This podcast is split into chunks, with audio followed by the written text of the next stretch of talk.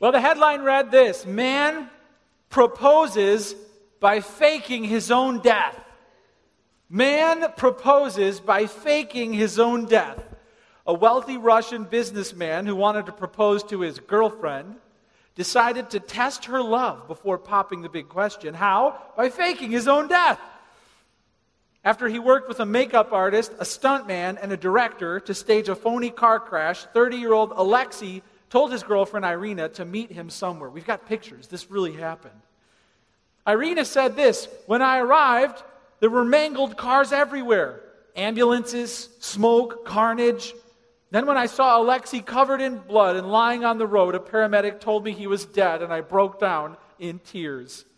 With his mission accomplished, Alexei then rose from the dead and proposed to his stunned partner. Irina later confessed that she contemplated killing him for real this time. But instead, she decided to marry him. Alexei said, I wanted her to realize how empty her life would be without me and how life would have no meaning without me. Ah, isn't that romantic?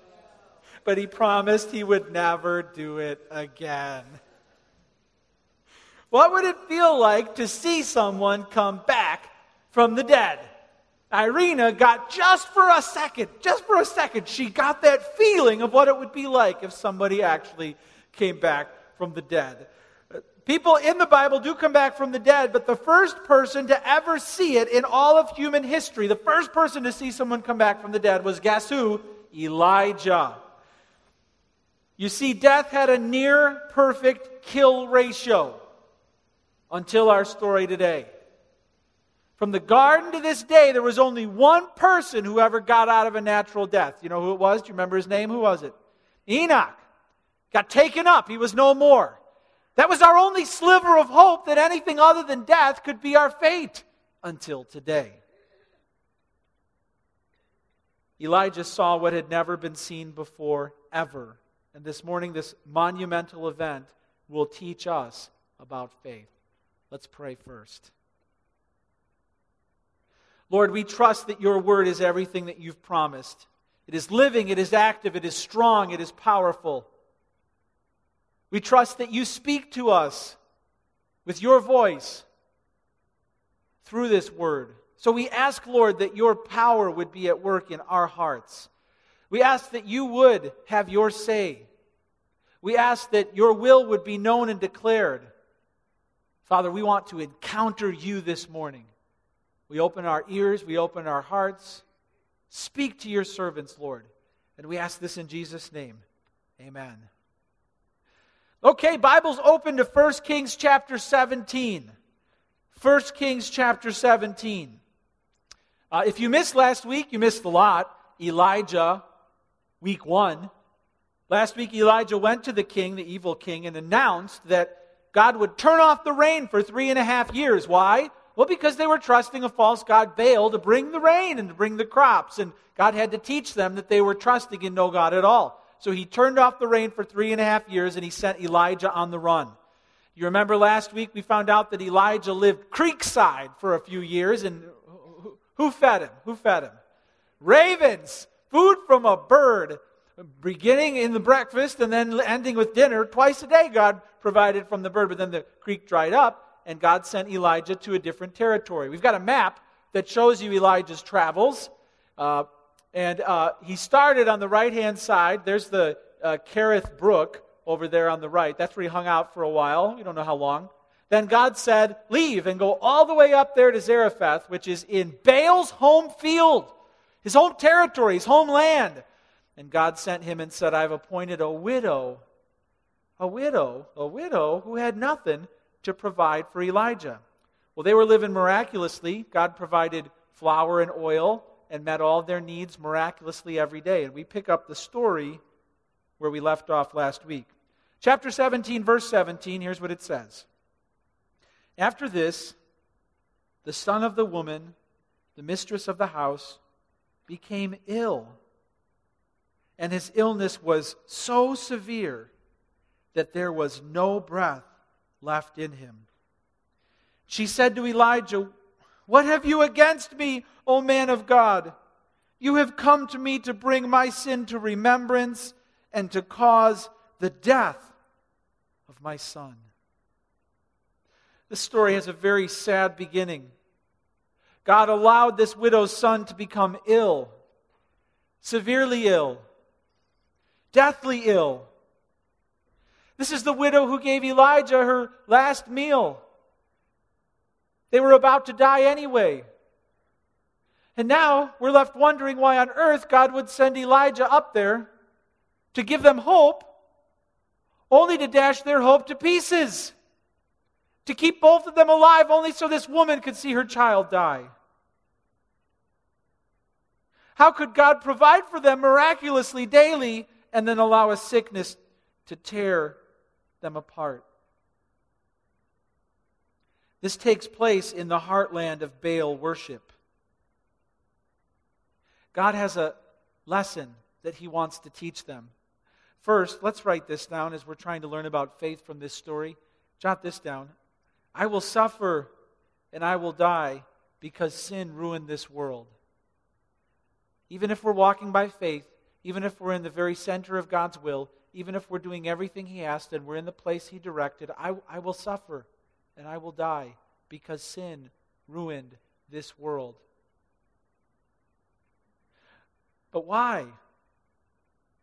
Well, you see, in the heart of Baal worship, we have to understand what they believed about their God. We have to understand what this widow believed as she was a Baal worshiper. Do you know what she believed?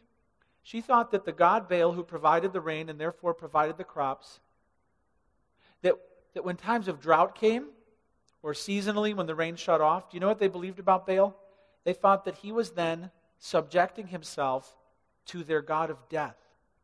They thought that in the netherworld, he was under death's authority, being held captive until the time he would be released each year, free to provide for them again. She theologically believed her God was dead when a drought hit the land.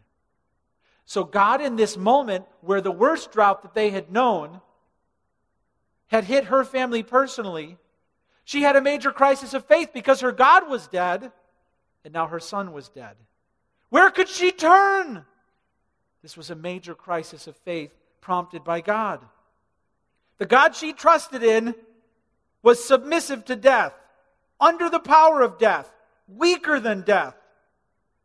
And God was about to teach her a lesson about the one true God.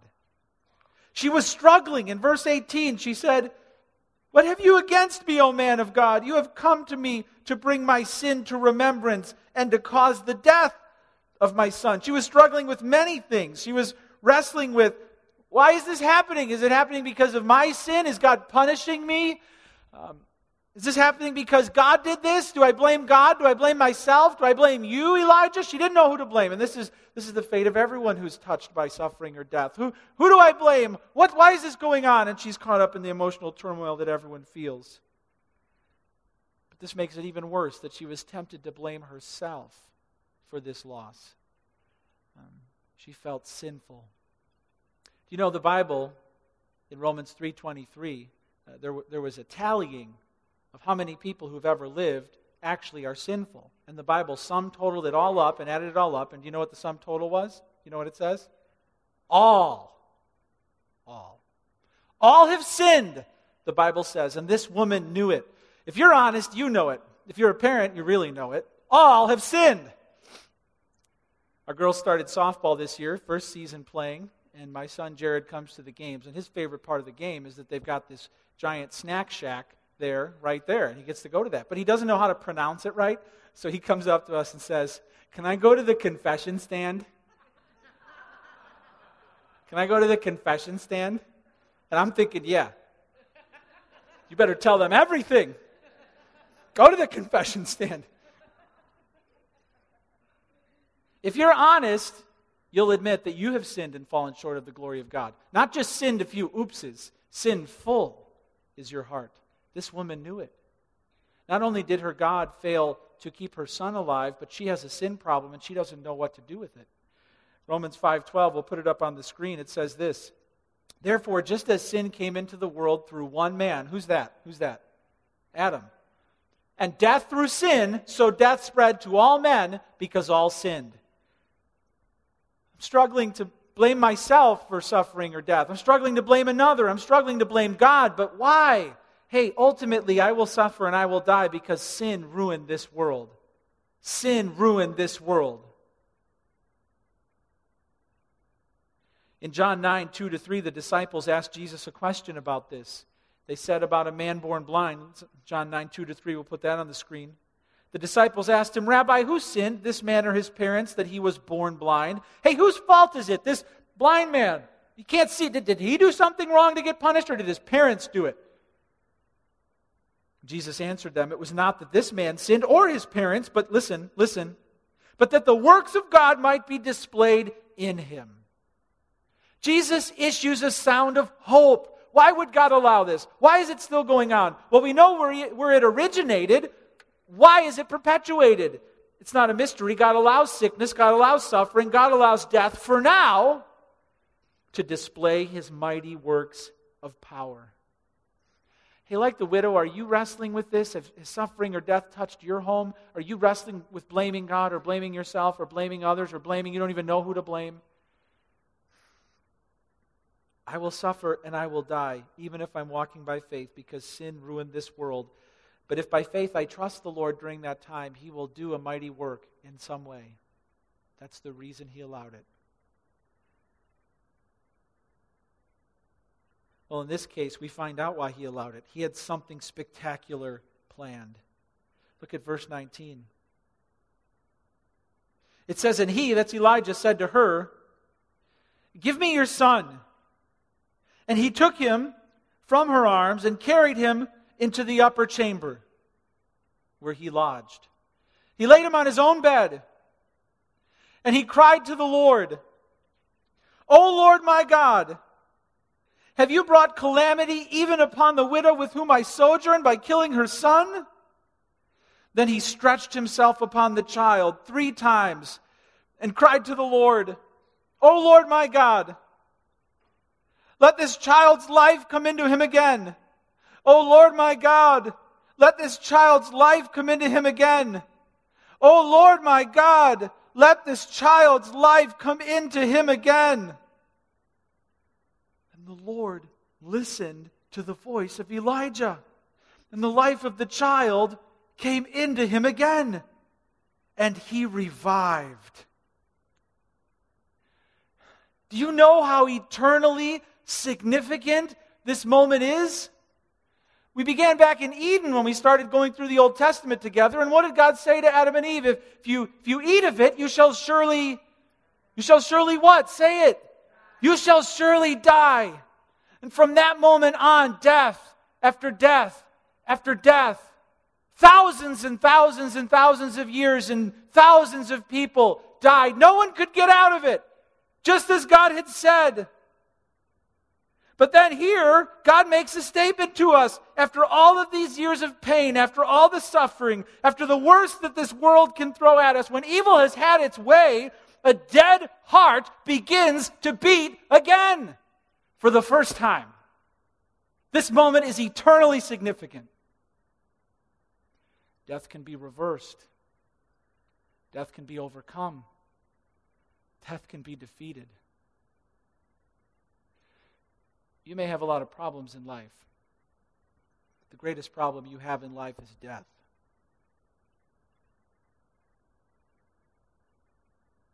This event in history gives you hope. What hope do you have that there's anything after death? What hope do you have that there's anything other than death? The hope that you find here in this story, that I find here, is that God alone has the power to raise the dead. You can write that down. This is the second faith lesson learned here. I will suffer and I will die because sin ruined this world. God alone has the power to raise the dead. I wonder what it was like to be the boy. This young boy, he sick and died. And then the first thing that he sees when he wakes up is a grown man's face this close to his own. I don't know who was more scared, Elijah or the boy. The boy's eyes open, they probably both let out a scream. Whoa! There's actually three stories in the Old Testament of people coming back from the dead. Each one of them is interesting. Elisha followed Elijah. He was his uh, next, he was his trainee, and he took on the ministry after Elijah died. Elisha, when a child died, went and did the same thing Elijah did, like laid out on the child. It was as if he was saying, My life transmitted into your life. Somehow, God, just give this child life through me, face to face. And the Bible said when this child woke up, he sneezed seven times. Elisha's like, oh! And then the child opened his eyes. Uh, the third person, though, has the best story. The third person to come back to life in the Old Testament. This guy died, and, and the, the pallbearers were, they were just taking the body and they were taking him to his tomb. Only they saw bandits who were coming, closing fast. So they had to do something real quick. And what they decided to do is, we don't have time to get this guy to his tomb. We're just going to throw him in the first tomb we see. Well, it just so happened, the Bible says, to be Elisha's tomb after Elisha had died. And so they throw this guy into Elisha's tomb and run. The Bible says as soon as this body hit Elisha's body, this guy sprang back to life. So this guy woke up on a dead guy. And I don't think God like explained to these people what was going on. This guy was just like, "Oh, what is that smell? Where am I? Why do I have grave clothes on?" And he just had to figure out that he had come back from the dead. There were only 3 times it happened in the Old Testament. And there were only two other people who got out of death in any other way. Do you know who they were? There was Enoch who was taken up to heaven. And who was the other one? Elijah. Elijah. But he doesn't know that yet. He doesn't know as he brings the dead back to life that one day he's going to escape a natural death and go right up, chariots of fire. And these five stories are our only hope that anything other than a natural death is what waits, is what waits for us. But this is the first time that it happened. The very first time. And Elijah gives us a portrait of faith. He didn't grow up like you going to Sunday school, learning about Lazarus, come out. What? Who's Lazarus? He didn't know, he didn't know about the Jairus' daughter. He didn't know about the widow's son who, who came back to life as they were carrying his casket to the tomb. Uh, he didn't know about any of those stories. This had never happened before. So think of the portrait of faith that we see here. Picked the child up, brought him upstairs, three times prayed to the Lord. There was no hope that God would answer this. Why would he do it? The Lord listened. Hey, this gives you and this gives me an example of prayer by faith. Okay, what are you praying for that only God can accomplish? What are you praying for that, to your knowledge, God has never done before in human history? Are you praying little teeny prayers? Lord, bless these chicken nuggets to my body. Somehow, that's actually a miracle prayer. Make them healthy. Pray during a test. What do you, what do you pray for? You praying? You praying for something that with man is impossible, that only God can accomplish? That's what Elijah prayed for. See, your son lives! Your son lives. It goes on to say in verse 23 Elijah took the child and brought him down from the upper chamber into the house and delivered him to his mother. Elijah said, See, your son lives. And the woman said to Elijah, Listen, listen. Now I know that you are a man of God and that the word of the Lord in your mouth is true. Elijah was a portrait of faith because he prayed for something that had never been done before. The woman was a portrait of faith because finally, after a season of weighing the options, she believed what she heard was the word of the Lord. Her faith was in the declared message that came from God through a messenger. She believed it. Her God had let her down. Her God had not done anything for her, but the one true God had come through. This is crucial for us to understand why. Because this whole thing was meant to get the world ready for Christ to come. The whole Old Testament is intended, everything in the Old Testament was in some way getting the world ready for Christ to come. Here you have a, a son who's brought back to life from the dead.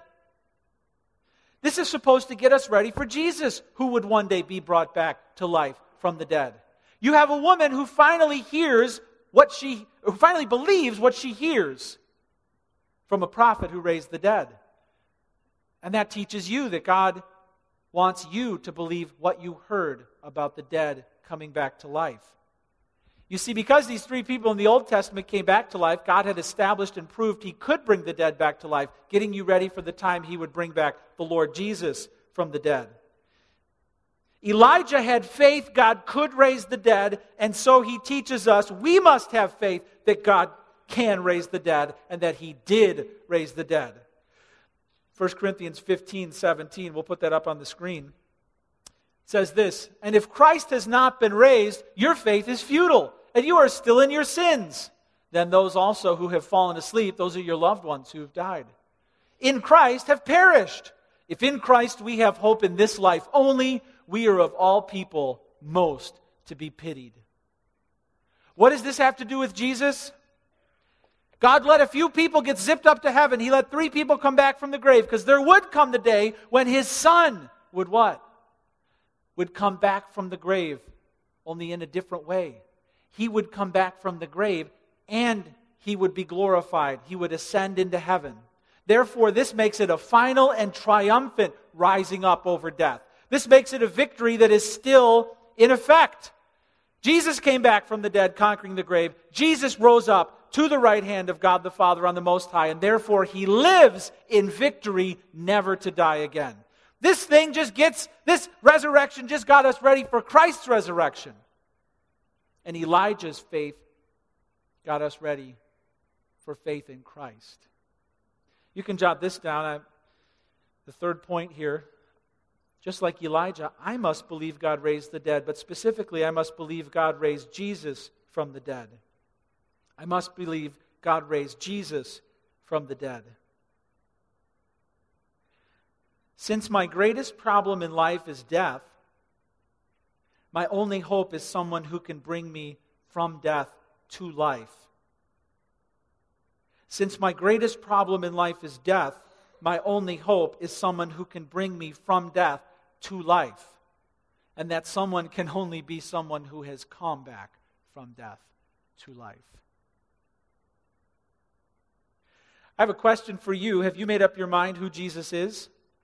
Do you believe by faith that he is a Savior who died on the cross, got put in a tomb, and who miraculously came back to life on the third day? Do you believe that? Uh, I met a restaurant manager once. You want to hear the story? Here's the story. This was Lauren and I went out on a date. This was back when we lived near Wheaton. We had really small kids at that time, so date night was like survival. It was like, oh, we can talk and eat in peace. So we were really excited about this date night. And We went to a higher class place than we usually go. Uh, we wanted a nice night. So we went, to this place had two stories and it had live music on the second floor. Um, but it ended up being the, the worst dining experience we've ever had in our lives. We get up there, and first of all, they wait 20 minutes to come up and say hi to us. We're just waiting and waiting and waiting. Then they finally come up, Oh, you're here. Then they take our order, but then they don't listen. Uh, they brought out the wrong thing for Lauren. Some she didn't, didn't even order, they brought it out. And they decided not to cook it right. They had to go back, and the wrong thing had to be cooked twice. Then for dessert, they gave us dirty silverware to eat our dessert. And the music, when it started, the band was like this far from us, and they had the thing cranked all the way up. And I'm a drummer, and, and it was too loud even for me. We just can't even talk. The food is bad. The silverware is dirty. And I thought to myself, I'm not paying for this. This is, and I got angry. But then I thought, I'm a pastor. and I'm always looking for creative ways to share the gospel, and so I had an idea. Uh, my idea was to use this. So I went downstairs and I asked for the restaurant manager. And uh, the guy came up and he was like, Hello, sir, I'm the restaurant manager. And he was way too happy. After the night I had, so I said, Sir, I've just had the worst dining experience I've ever had in my entire life. And he said, What's the matter? And I said, What's not the matter? I said, The food was wrong. It was cooked bad. Silverware was dirty. Music was too loud. I said, We had an awful time here tonight. And it was our first time here. And he kind of had this like big eyed ghost look on his face. And then I caught him off guard. I said, And I have a question for you. I said, Are you a follower of Jesus Christ? And he went like this.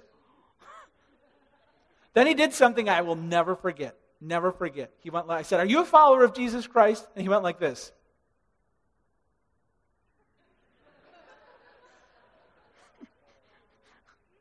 like, I, is this going to help me get money from you? Uh, I said, Well, I am a follower of Jesus Christ, and I want to teach you a word. The word is grace. I said, In the Bible, it says eternal life is given as a gift. That's called grace. Grace means you get something you don't deserve. I said, You don't deserve me to pay this bill. I'm going to pay it because you don't deserve it. I'm even going to put a pretty sweet tip on there. You don't deserve what I'm doing, but I never want you to forget that eternal life comes to you the same way. You don't deserve it. He will never forget that. I will never forget. Okay, so let me ask you again. Do you believe Jesus Christ died on the cross? He was dead, he was put in a tomb, and on the third day his dead heart started beating again, and he ascended to the right hand of the Father, where he lives today.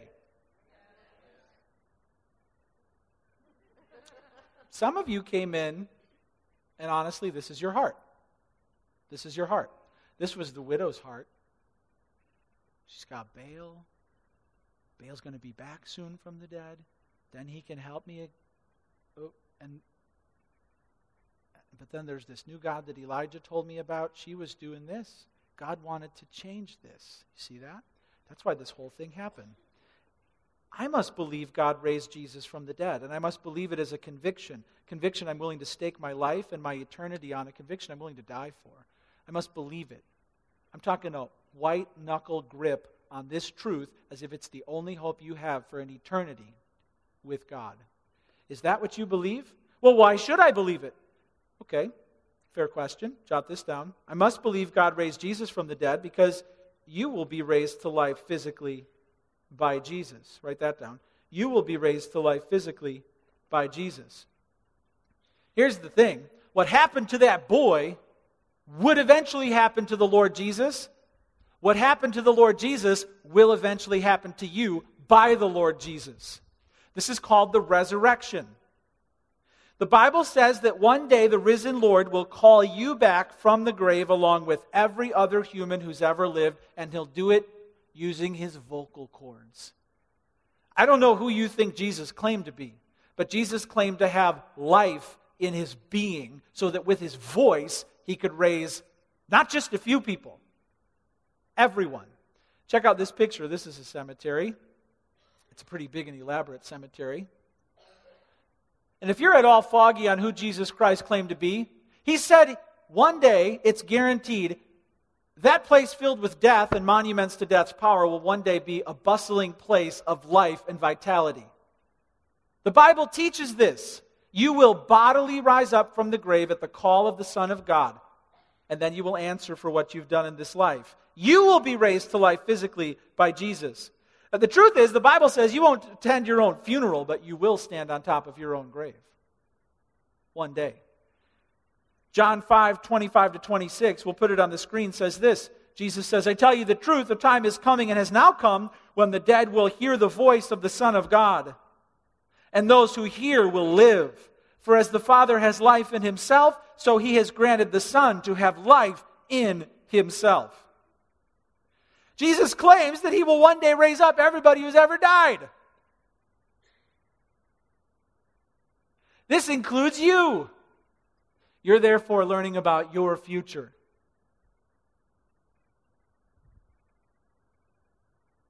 This is a astonishing claim that death will not be the end of you, but that you will be called back physically and you will spend eternity in a physical, conscious state of existence somewhere.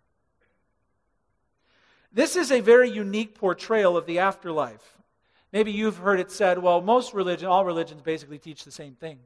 Uh, that's false. That's false. And it's not my opinion, that's a fact. Hinduism teaches that your soul, after a series of perhaps thousands of reincarnations, your soul will reunite with the spiritual realm. as a drop of water into the ocean. Well, that's different. Buddhism is basically atheistic. It teaches your soul will evaporate after you figure out that behind this world is nothing. You will be blown out like a candle, never to exist again. That's very different than what we believe. Islam teaches in the bodily resurrection and a heaven and a hell, but they teach that no one can know for sure what Allah will decide about your fate. Your judgment will be based on works. You cannot die with hope. In the Baha'i faith, they teach that the soul enters the spiritual realm on a journey towards or away from God and it will last forever. Heaven is progress, hell is failing to progress. Atheism teaches there is absolutely nothing after this life. Therefore, the Christian view is unique. We don't believe that heaven is like, uh, if you watched growing up the cartoon, if you watched the Care Bears, right? Heaven is not like Care-a-Lot, where it's a cloudy place where everyone floats around on cars and rainbows, and you're not an angel, you're not a spirit. The Bible teaches that what you will be is you will be physical, you will be conscious, you will have a body, but it will be different because the Lord will call you back from your tomb. Well, what if I die tomorrow? Okay, well, there, you, you are spirit. You have to understand how you were made. The stuff you were made out of can't ever die, meaning you will never be unconscious. You will never stop existing. Therefore, death is not a period, death is a comma. Your soul separating from your body. Jesus said to the thief on the cross, Today you will be with me in paradise. There is an intermediary state that's spiritual, but God's ultimate will for you and for me is for you to come back physically, and therefore, spiritually and physically, you are made something completely new, eternal, in a body that never grows old. He will recreate the heavens. It says a new heavens, a new earth, a brand new planet beneath your feet. No sin, no suffering, no tears, no aging. I don't know about you, but the first thing I'm going to do in heaven is track down my dentist and laugh at him. For the first thousand years of heaven, I'm going to eat nothing but Skittles. New body, never grows old, never decays, no suffering. No, you want that now. God says it's coming. God will bring about the renewal of the entirety of the universe. You will be raised to life physically by Jesus. It will be conscious, it will be physical, it will be spiritual. Therefore, you have to make a choice about the claims of the Bible. I'm not saying you need to place your faith in any old thing. I'm not saying you need to place your faith in everything. I'm saying there's a very specific thing, just like the widow said. Now I believe the word I have heard is from the Lord. You have to believe that this message that Christ taught is binding, it's authoritative, it's true, and that it affects you and will forever. You will be raised to life physically by Jesus. You must believe God raised Jesus from the dead. Here's the second sub point.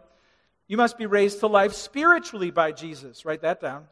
Spiritually by Jesus. When the Bible assesses the problem that you have, the condition that you're facing in this life, it looks into your spirit. And do you know what God says He sees in your heart? Not, not that you're sick, not that you're just ignorant and you need to learn things, not that you're just weak. The word that the Bible uses about your spiritual condition at birth is you are dead. Ephesians 2:1, we'll put it on the screen, says this.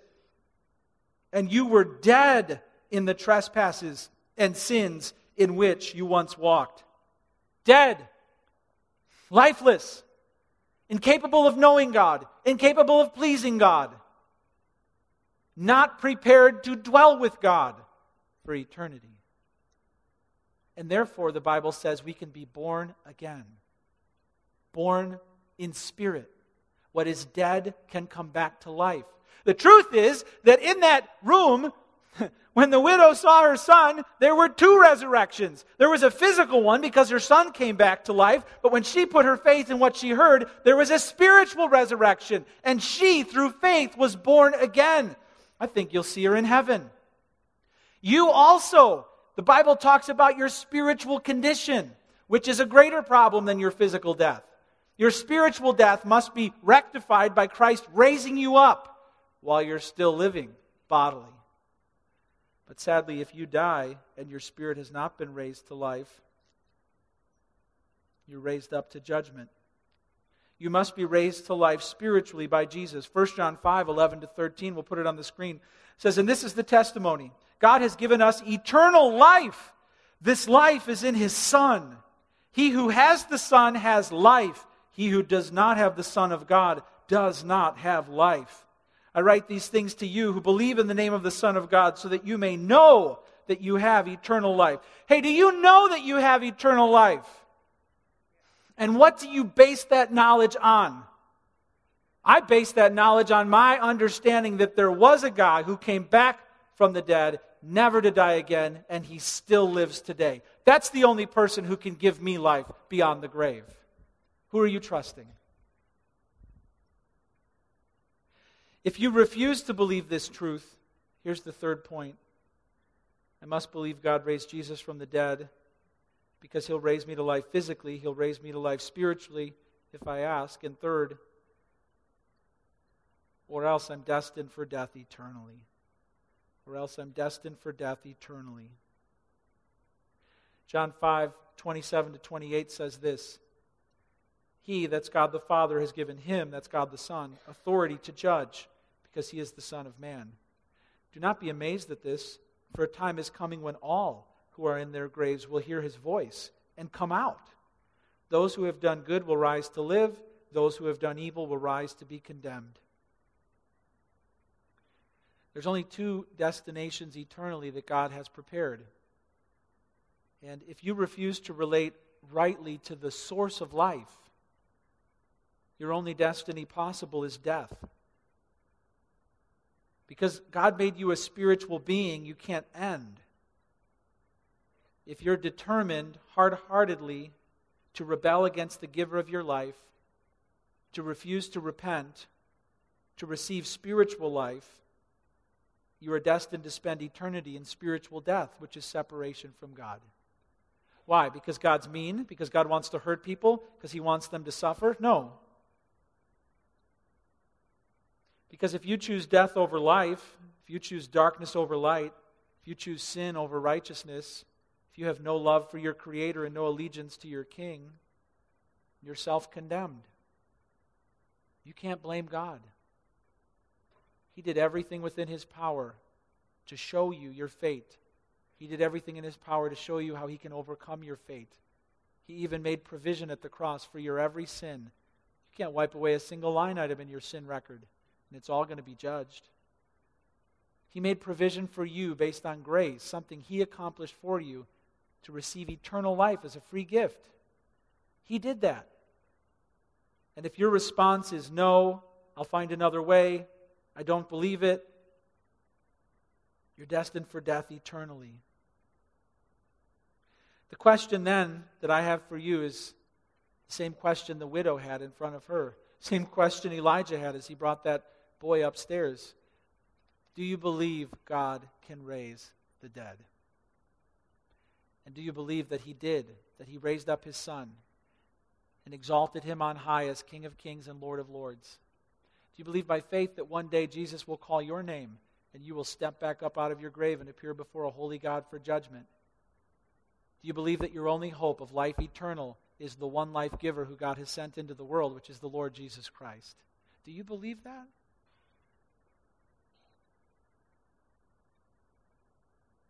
I want to give you a chance to rest your eternity on what you heard through the Lord this morning.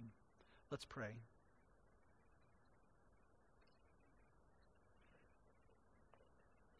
Father, you are so mighty. With your voice, you called the heavens and the earth into existence and filled it with light. And we believe with your voice, Lord Jesus, you will raise up every person in this room one day. Father, I believe there are some who came into this room undecided about Jesus Christ. And yet I believe now, as Jesus said, you are calling them unto salvation. You are calling them by name to receive the life that is eternal, that can only be given freely through the Lord Jesus Christ. I believe you are drawing men and women to yourself right now. Father, like the widow, there are some here this morning who are facing what I say is true. They know it's true. They can feel it. Their heart is racing. Their palms are sweating because they know they are not in a right relationship with you. Like the widow, they've been undecided for too long.